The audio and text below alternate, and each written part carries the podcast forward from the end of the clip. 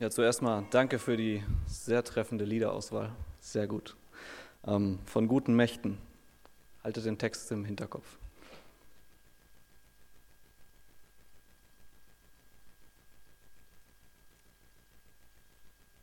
Es lebte in einem weit entfernten Land ein sehr reicher Mann. Der hatte ein großes Vermögen, so dass ihm weit und breit jedes Fleckchen Erde gehörte. Der Mann war nicht nur reich, sondern auch sehr stark und mächtig.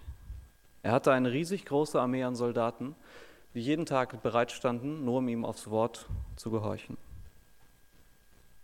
Eines Tages hatte er eine neue Idee. Er wollte eine Stadt bauen und er sagte zu seinen Dienern, diese Stadt soll so schön und wunderbar werden, dass ihr alle einfach nur staunen werdet und daraus nicht herauskommen werdet. Gesagt, getan. Die Stadt wurde gebaut und aufgrund der Durchsetzungsfähigkeit des Mannes viel früher fertig als erwartet. Menschen konnten in die Stadt einziehen. Und tatsächlich, die Soldaten und Diener des Mannes waren ganz aus dem Häuschen. Sie konnten nicht aufhören zu staunen. Das Meisterwerk war gelungen. Der Mann hatte die Stadt sogar so intelligent konstruiert, dass sie sich selbst versorgen konnte. Sie brauchte keinen Handel zu treiben. Er selbst war natürlich auch gerne dort und redete mit den Einwohnern. Er gab ihnen Arbeit in der neuen Stadt und es hätte einfach nicht besser laufen können. Aber eines Tages war ein ungebetener Gast in der Stadt. Er unterhielt sich mit den Menschen und überredete sie dazu, gegen den Erbauer der Stadt zu rebellieren. Er erzählte ihnen Lügen über ihn und zettelte einen Aufstand an. Die Rebellion gelang. Ab jetzt zeigte sich der Erbauer nicht mehr öffentlich in der Stadt. Er ging natürlich trotzdem noch hinein, aber so, dass niemand ihn erkannte. Eine Sache hatten die Einwohner der Stadt nicht bedacht. Der Aufrührer war ihr neuer Anführer geworden und sie wurden ihn einfach nicht mehr los. Sie hatten einfach nicht erkannt, wie unangenehm er eigentlich ist. So sehr, so sehr sie sich auch anstrengten, er war viel stärker als der stärkste von ihnen und herrschte mit harter Hand über sie. Da wünschten sie sich ihren vorherigen Anführer zurück, aber der war fort. Sie erreichten ihn nicht mehr. Der Mann wusste ganz genau, was vor sich ging und fasste einen Plan, um die Stadt zu befreien. Er würde nicht selbst hingehen. Sein Sohn würde gehen. Er wusste, dass die meisten Menschen in dieser Stadt ihm nicht glauben würden. Er wusste, dass die meisten Menschen ihn verabscheuen würden. Er wusste auch, dass die meisten Menschen ihn am liebsten sofort umbringen würden. Aber er sandte ihn fort und der Sohn ging. Und seine Diener verstanden überhaupt nicht, was vor sich ging. Seine Soldaten machten ein großes Durcheinander und schrien, lass uns gehen, wir werden ihnen zeigen, wer du bist. Aber sie kannten seine Pläne nicht. Sie fragten, warum in aller Welt tust du das? Er erwiderte, weil ich sie lieb habe. Das war Weihnachten im Jahr Null. Und ihr werdet sicher gemerkt haben, wer der Mann ist und wer der Sohn des Mannes ist und wer der Rebell ist, wer die Menschen der Stadt sind und was die Stadt ist. Gott, Jesus Christus, Satan, wir und diese Erde. Und anhand dieser Geschichte und hinblickend auf das kommende Weihnachtsfest möchte ich uns heute auf eine Eigenschaft Gottes aufmerksam machen, die für uns so notwendig ist, dass unser ganzes Leben davon abhängt und die für Gott so notwendig ist, dass seine ganze Gottheit davon abhängt. Es soll heute um die Souveränität Gottes gehen und damit um das vierte und letzte Thema dieser Predigtreihe über das Wesen Gottes.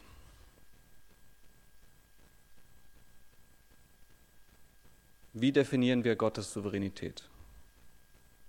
Sie ist sehr schwer zu begreifen und so wie auch natürlich er selbst auch sehr schwer zu begreifen ist. Und ich wiederhole mich und meine Vorredner, wenn ich sage, Gott zu verstehen und zu erkennen, ist nicht einfach.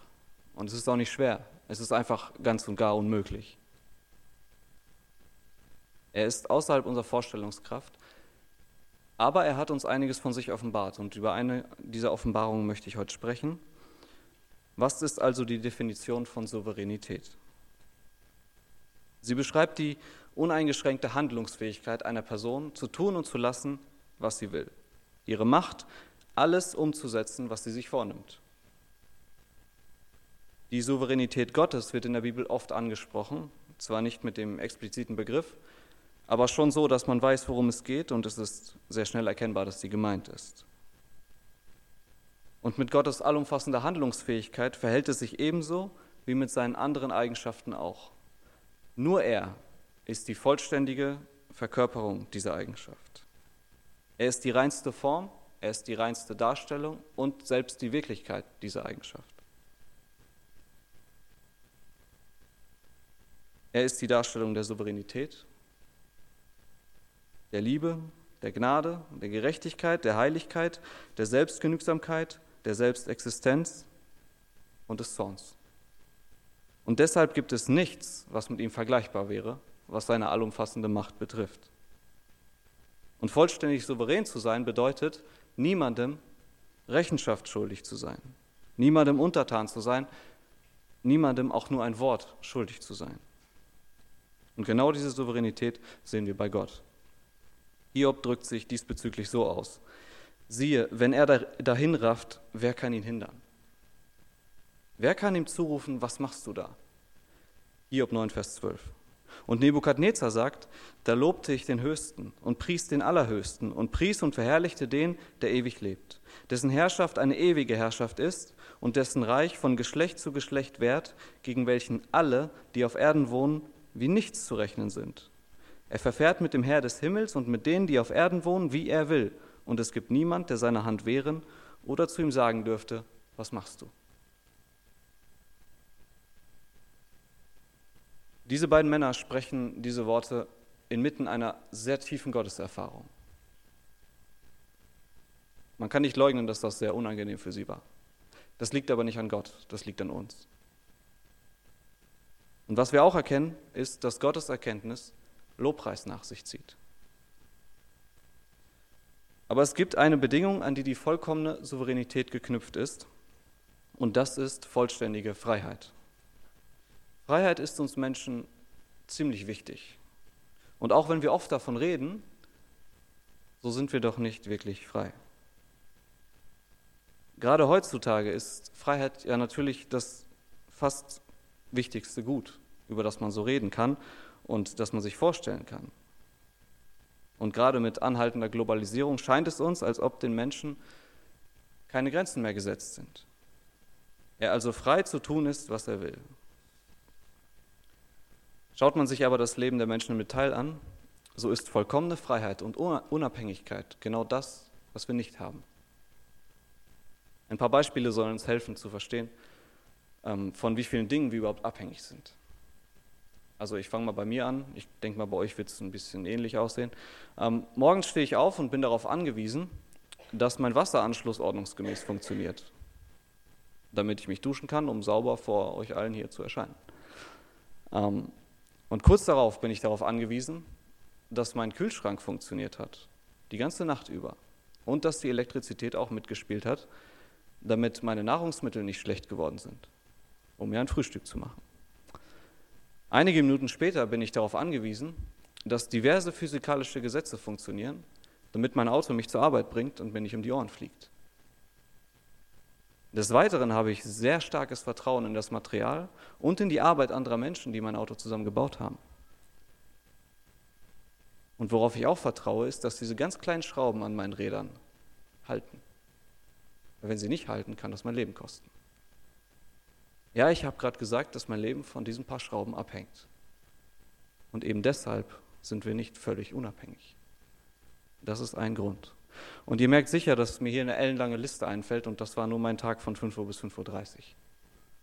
Es geht noch viel weiter. Wir halten also fest, wirklich frei ist keiner von uns. Auch die hochgelobte Entscheidungsfreiheit eines Menschen wird immer beeinflusst durch seine Außenwelt und durch seine Mitmenschen. Bei Gott aber ist das nicht so. Er erfährt keine Beeinflussung von außen, ist weder von uns noch von sonst irgendjemandem abhängig. Und wie Alex das auch schon vor drei Wochen in seiner Predigt über Gottes Selbstgenügsamkeit klargestellt hat, äh, so wird das in Apostelgeschichte 17, Vers 25 deutlich. Er lässt sich nicht von Menschenhänden bedienen, als ob er etwas benötigen würde. Gott ist nur einer Sache verpflichtet, und das ist sein eigenes Wesen. Gott ist seinem Wesen immer treu.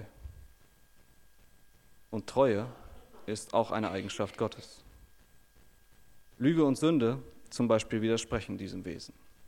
Souveränität aber ist in vollem Einklang mit seinem Wesen und ist daraus nicht wegzudenken. Deswegen habe ich gesagt, dass seine Gottheit davon abhängt. Somit sind die Voraussetzungen für Gottes vollkommene Souveränität erfüllt. Er ist vollkommen frei.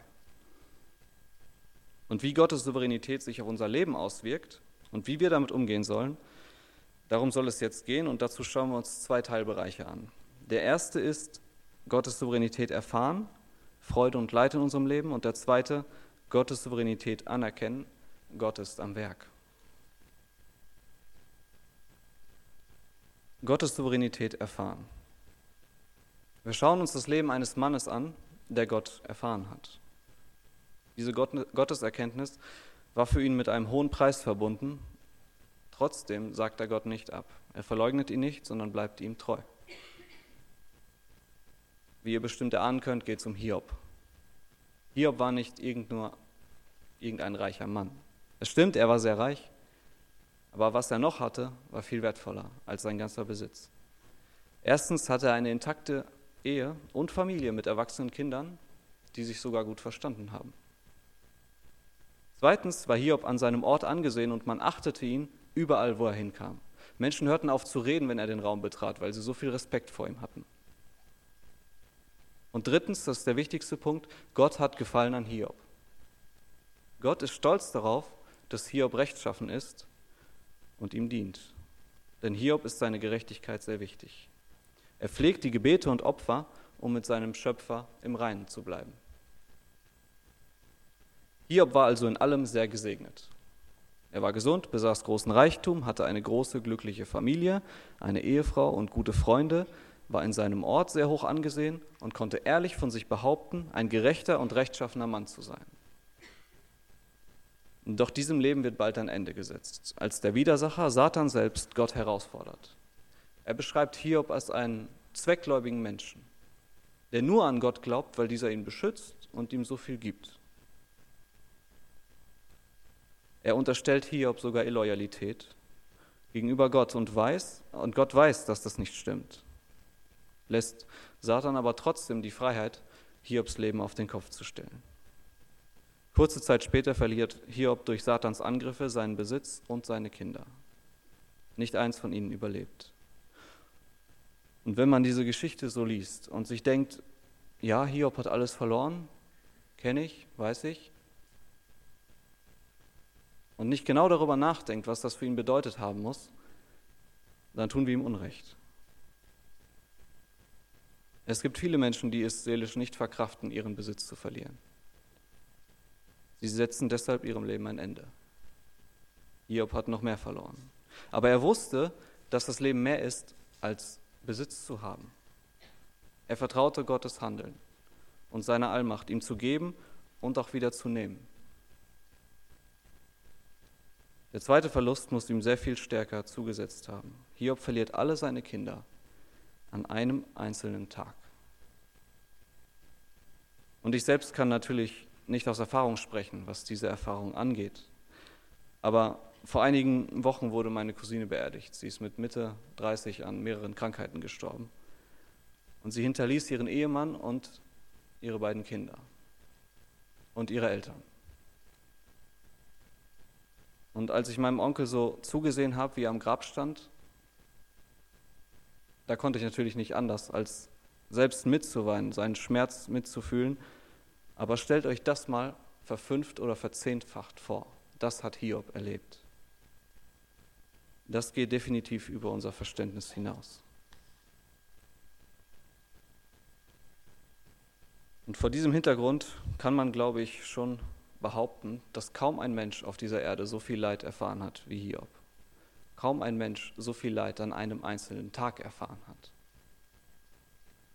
Und genau deshalb können wir von ihm lernen. Es kann uns auch gehen wie Hiob.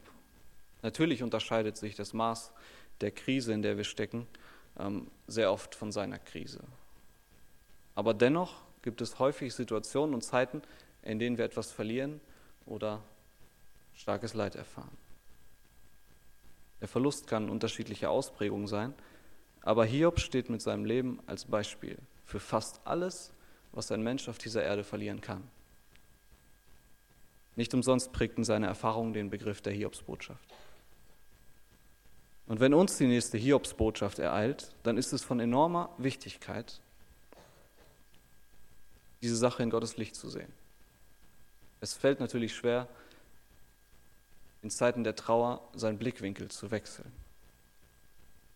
Aber es ist sehr wichtig, das zu tun.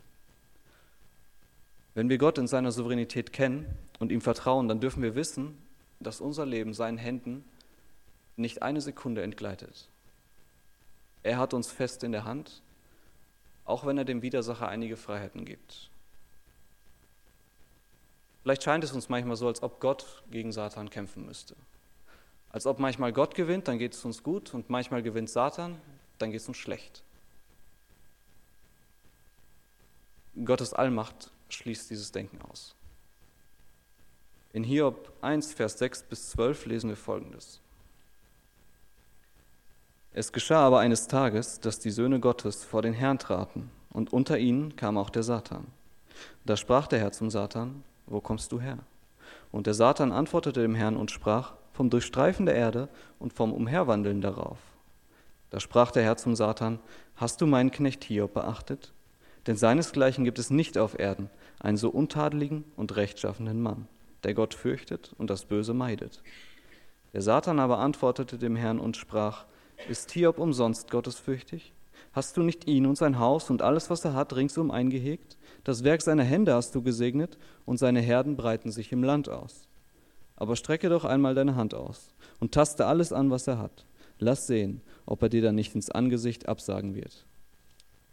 Da sprach der Herr zum Satan, siehe, alles, was er hat, soll in deiner Hand sein. Nur nach ihm selbst strecke deine Hand nicht aus. Und der Satan ging vom Angesicht des Herrn hinweg. Es werden zwei Sachen deutlich. Satan hat zu antworten, wenn Gott ihn etwas fragt. Zweitens, Satan darf nur genau das tun, was Gott ihm erlaubt. Wir sehen nachher, dass Satan seine Freiheit komplett ausnutzt. An einem einzigen Tag nutzt er alles aus, was er kann. Aber er darf nicht weitergehen. Wir haben also einen souveränen Gott, der den Feind in seine Schranken weist. Interessant ist an uns Menschen, dass wir in Zeiten des Überflusses nur sehr wenig darüber nachdenken, dass alles, was wir haben, von Gott kommt und nach seinem Willen zu uns kommt. Es interessiert uns nicht sonderlich, dass Gott souverän ist und uns in seinem Willen die Segnung zukommen lässt, uns behütet und dem Feind nicht erlaubt, uns zu schaden. Sobald aber ein Sturm aufzieht, wie bei Hiob, und einige unserer Annehmlichkeiten verschwinden, dann fragen wir, wo Gott ist. Kann er wirklich alles? Ist das wirklich sein Wille? Wie soll mir das jemals zum Besten dienen? Wir sollten viel öfter daran denken, dass von Gott alles kommt. Ob es uns gut erscheint oder schlecht erscheint. Oft kann das Gute schlecht und das Schlechte gut für uns sein. Und trotz allem steht das hier fest. Gott ist treu und er wird nicht zulassen, dass ihr über euer Vermögen hinaus versucht werdet, sondern er wird mit der Versuchung auch den Ausgang schaffen, sodass ihr sie ertragen könnt.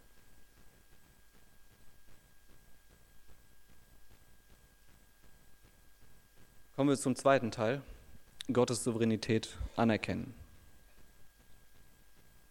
Auf Hiobs Verluste folgen weitere Schmerzen. Dieses Mal sind es körperliche Beschwerden und Krankheiten, die wir uns nur sehr schwer ausmalen können. Wenn ein Arzt Hiob untersucht hätte, hätte er unter anderem folgende Symptome festgestellt. Heftiger Juckreiz, Geschwüre am ganzen Körper, schlechter Atem, Fieber, Durchfall, schwarz verfärbte Haut, Schlaflosigkeit und wenn er geschlafen hat, dann hat er Albträume. Aber nachdem Hiob seinen Besitz und seine Kinder verlor, sagte er, der Herr hat gegeben, der Herr hat genommen. Der Name des Herrn sei gelobt. Und nachdem Hiob seine Gesundheit verlor und selbst seine Frau ihm empfahl, einfach nur zu sterben, sagte er, wenn wir das Gute von Gott annehmen, sollten wir da das Böse nicht auch annehmen? Die Aussprüche Hiobs zeigen, äh, zeugen von einem tiefen Vertrauen in Gottes Wege und Gottes Führung. Hiob weiß, dass er in der Hand des Schöpfers ist. Aber wir stehen erst am Anfang dieser Geschichte. Am Anfang schien Hiob sein Leid sehr gelassen und vertrauensvoll hinzunehmen. Diese Haltung war auch nicht geheuchelt. Hiob war ein aufrichtiger Mann. Doch mit fortschreitender Dauer seines Leids gewinnt Hiob immer mehr den Eindruck, dass Gott ihn ungerecht behandelt. Er wünscht sich sogar einen Gerichtsprozess, in dem er sich vor Gott verteidigen kann. So überzeugt ist er von seiner Tadellosigkeit. Hiob erkennt aber Gottes Souveränität an und weiß, dass Gott es ist, der in seinem Leben die Dinge steuert. Er ist kein unwissender Mensch, der erst noch herausfinden muss, ob es der Zufall ist oder ob es tatsächlich einen Gott gibt. Ob es einen tieferen Sinn gibt oder wir am Ende doch nur stumpfe Materie sind. Nein, er weiß, Gott lebt, liebt ihn und Gott sieht ihn. Aber gerade das ist es, was ihn ungeduldig werden lässt. Er sehnt sich seine Rechtfertigung herbei und versteht überhaupt nicht, was vor sich geht. Aber so komisch das auch klingt, es war wichtig, dass Hiob nicht wusste, was vor sich geht.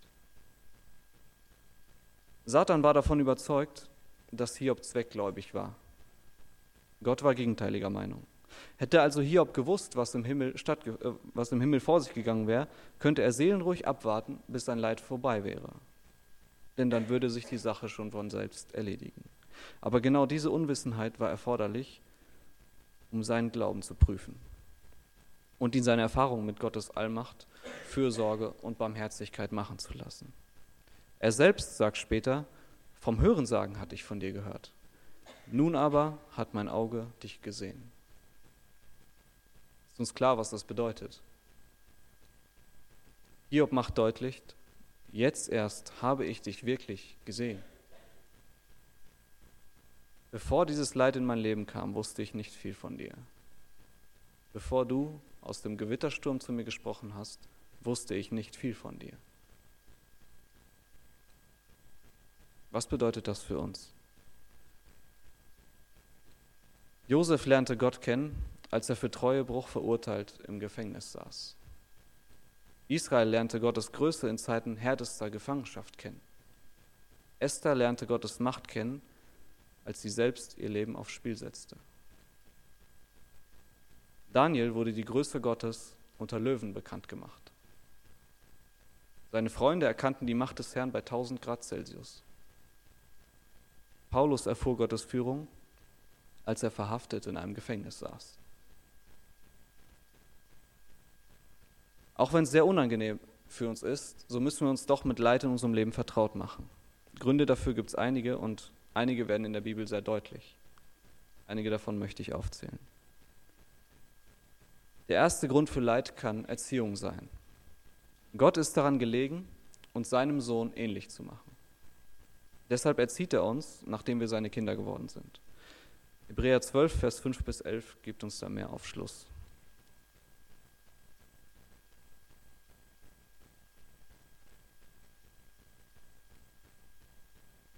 Mein Sohn, achte nicht gering, gering die Züchtigung des Herrn und verzage nicht, wenn du von ihm zurechtgewiesen wirst. Denn wen der Herr lieb hat, den züchtigt er, und er schlägt jeden Sohn, den er annimmt. Wenn ihr Züchtigung erduldet, so behandelt euch Gott ja als Söhne. Denn wo ist ein Sohn, den der Vater nicht züchtigt? Wenn ihr aber ohne Züchtigung seid, an der sie alle Anteil bekommen haben, so seid ihr ja unecht und keine Söhne. Zudem hatten wir ja unsere leiblichen Väter als Erzieher und scheuten uns vor ihnen. Sollten wir uns da nicht vielmehr dem Vater der Geister unterwerfen und leben? Denn jene haben uns für wenige Tage gezüchtigt, so wie es ihnen richtig erschien. Er aber zu unserem Besten, damit wir seiner Heiligkeit teilhaftig werden. Alle Züchtigung aber scheint uns für den Augenblick nicht zur Freude, sondern zur Traurigkeit zu dienen. Danach aber gibt sie eine friedsame Frucht der Gerechtigkeit denen, die durch sie geübt sind. und Titus 2, Vers 11 bis 12. Denn die Gnade Gottes ist erschienen, die heilbringend ist für alle Menschen. Sie nimmt uns in Zucht, damit wir die Gottlosigkeit und die weltlichen Begierden verleugnen und besonnen und gerecht und gottesfürchtig leben in der jetzigen Weltzeit. Der zweite Grund für Leid kann Abhalten von Sünde sein. Manchmal muss Gott uns, natürlich bildlich gesprochen, an die Leine nehmen, damit wir seine Ehre nicht in den Dreck ziehen und brauchbare Werkzeuge bleiben. Bei Paulus war es eine starke körperliche Einschränkung, die ihm den Alltag sehr erschwert hat. Aber sie bewahrte ihn vor Hochmut. Hätte Paulus sich wegen der göttlichen Offenbarung überhoben, hätte das seinem Dienst erheblich geschadet. Deshalb hat Gott es Satan zugelassen, Paulus in dieser Sache Schmerzen zuzufügen. Aber, und das ist ganz wichtig, Gott gebraucht das, um ihn stärker zu machen und um seine Kraft zu offenbaren. Ein weiteres Beispiel für Gottes Versuche, den Mensch vom Weg des Todes abzubringen, findet sich in Hiob 33, 14 bis 26.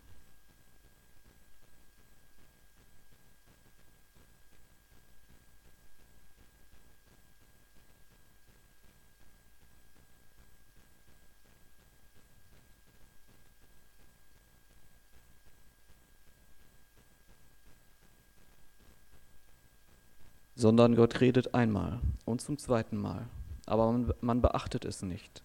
Im Traum, im Nachtgesicht, wenn tiefer Schlaf die Menschen befällt und sie auf ihren Lagern schlummern, da öffnet er das Ohr der Menschen und besiegelt seine Warnung an sie, um den Menschen von seinem Tun abzubringen und den Mann vor dem Hochmut zu bewahren, damit er seine Seele vom Verderben zurückhalte und sein Leben davon in den Wurfspieß zu rennen.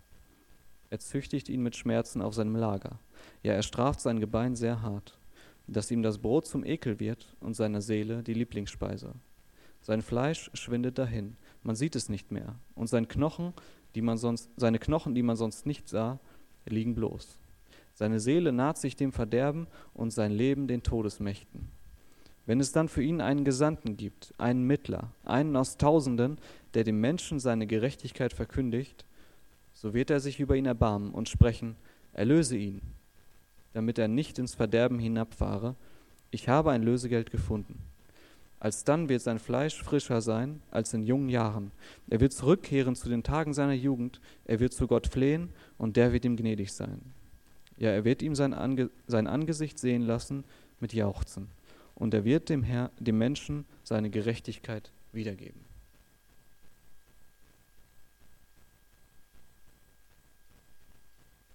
Ein weiterer Punkt, für Leid kann die Sünde anderer sein.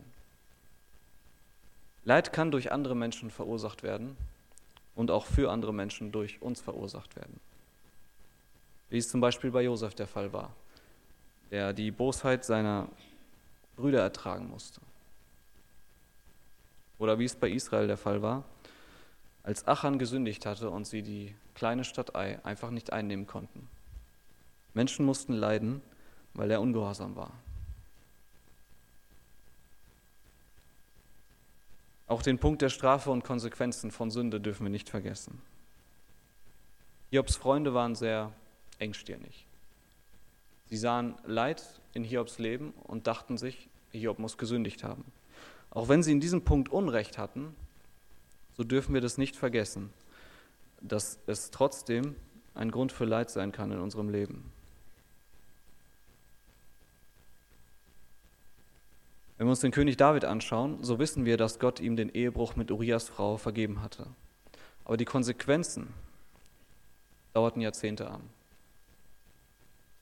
Und wenn man ihn gefragt hätte, ob es das wert gewesen wäre, ich bin mir sicher, er hätte Nein gesagt.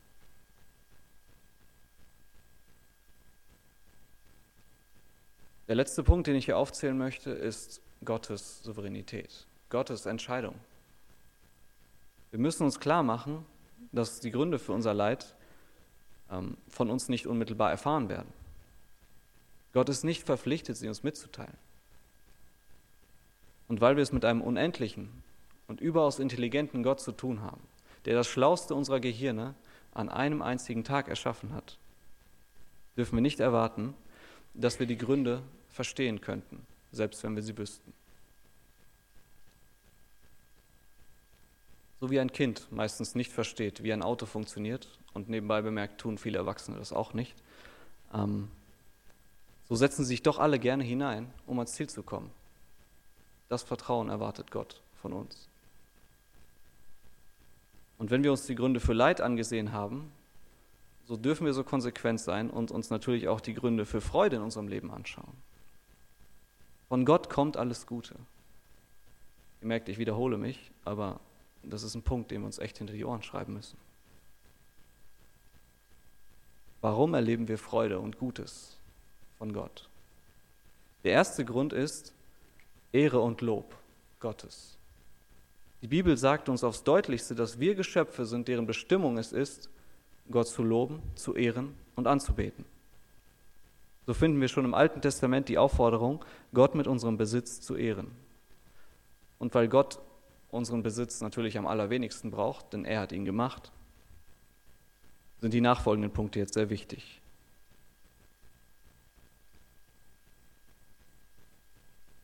Wir erfahren Gutes, um barmherzig zu sein und Gutes weiterzugeben. Gott waren die Armen und Ausgestoßenen der Gesellschaft sehr wichtig. Das war schon im Alten Testament so und das ist auch im Neuen Testament so. Paulus ermahnt die Gemeinden, sich um die Armen zu kümmern. Er selbst sorgt dafür, dass ein Ausgleich zwischen Reich und Arm geschieht. Und auch in dieser Hinsicht ist Hiob uns ein weiteres Vorbild. Er kümmerte sich sehr um die Armen und er gab ihnen das, was sie zum Leben brauchten. Und der dritte Punkt für Freude und für das Gute, was wir haben, ist Genuss. Gott gibt viel Gutes und nicht zuletzt auch deshalb, damit wir es einfach mal genießen können. Es ist ihm wichtig, dass wir seine Güte am eigenen Leib erfahren können und ihm einfach ein ernst gemeintes Danke dafür sagen. Es wäre jetzt falsch, sein eigenes Leben anzuschauen und allerlei Deutungen vorzunehmen. Frei nach dem Motto, das ist mir aus diesem Grund passiert, die Torte ist mir runtergefallen, weil ich unhöflich zu meinem Nachbarn war und so weiter. Das geht nicht und das dürfen wir auch nicht. Aber ähm, es soll auch kein Versuch sein, Gottes Handeln vollumfassend zu verstehen. Es ist vielmehr ein kleiner Schritt in die richtige Richtung. Aber es ist ein wichtiger Schritt. Und wir dürfen nicht vergessen, was in Römer 11, Vers 33 bis 34 steht. O welche Tiefe des Reichtums, sowohl der Weisheit als auch der Erkenntnis Gottes. Wie unergründlich sind seine Gerichte und wie unausforschlich seine Wege. Denn wer hat den Sinn des Herrn erkannt? Wir dürfen nicht überinterpretieren und Gott Motivationen zuschreiben, die er gar nicht hat.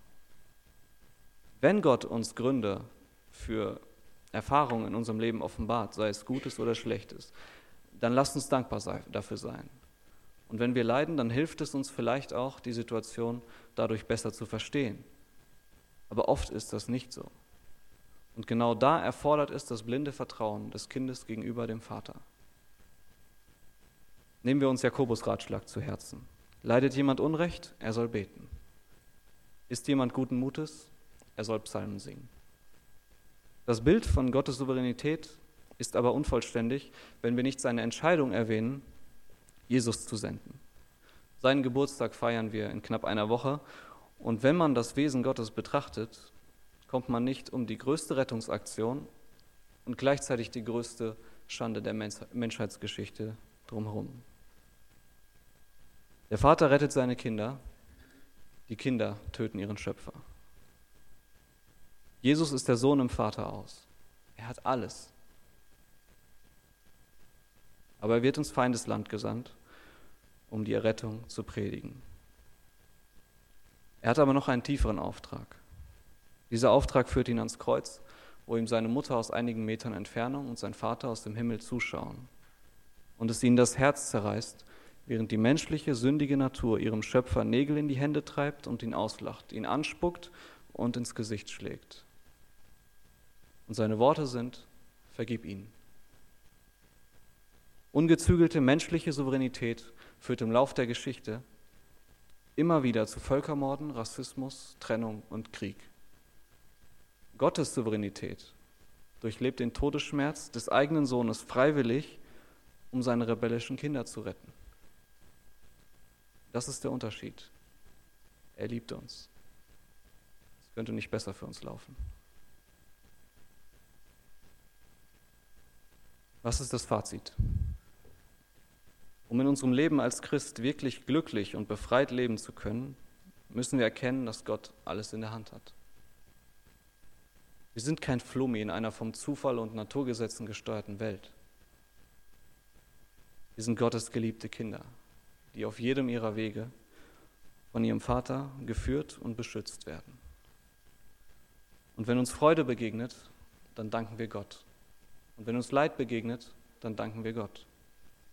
Denn wir wissen, dass Freude und Leid uns zum Besten dienen. Und das ist so, weil Gott diese Welt voll souverän beherrscht. Kein Atemzug entzieht sich seiner Kenntnis und jedes Lachen, jede Träne werden von ihm wahrgenommen. Er ist voller Mitleid und Erbarmen und hat Gedanken des Friedens mit uns, um uns eine Zukunft und eine Hoffnung zu geben. O dass wir ihm doch glauben könnten. Ein Wort zum Ende des Jahres 2019. Welchem Herrn willst du dienen? In der Geschichte Hiobs und der ganzen Welt erkennen wir zwei Machthaber.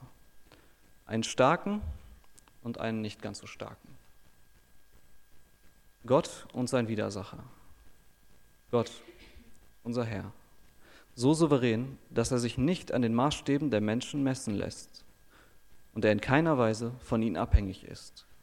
So liebevoll, dass er seinen einzigen Sohn hergab, um durch und durch sündige Menschen zu retten so wahrhaftig, dass er Leid und Schmerzen erlitt, um uns zu erlösen, so gerecht, dass er das Recht nicht umbiegt, auch wenn es seinen eigenen Sohn das Leben kostet, so treu, dass er hunderte und tausende Jahre Geduld mit den Menschen hat, so zornig, dass seine Feinde vor ihm zittern, so gnädig, dass selbst Mörder und Ehebrecher bei ihm Vergebung finden. Und so heilig, dass wir ihn nicht anschauen können. Satan, der Widersacher, so abhängig, dass Gott seine Macht beliebig einschränken kann, so lügnerisch, dass Lügen und Reden für ihn dieselbe Sache sind. Ja, er sogar der Vater der Lüge ist. Und so ungerecht, dass er seine eigenen Untertanen umbringt. So untreu, dass er Gott als seinen Herrscher verwirft. Und so wütend, dass er seit Tag eins vor allem auf eines bedacht ist, Menschen umzubringen. Es liegt an dir, welchem Herrn du dienen willst. Und in dieser Frage gibt es kein Schwarz, äh, gibt es nur Schwarz oder Weiß, keine Grautöne. Der wichtigste Vorsatz für 2020 und für den Rest deines Lebens kann nur der eine sein. Ich aber und mein Haus, wir wollen dem Herrn dienen.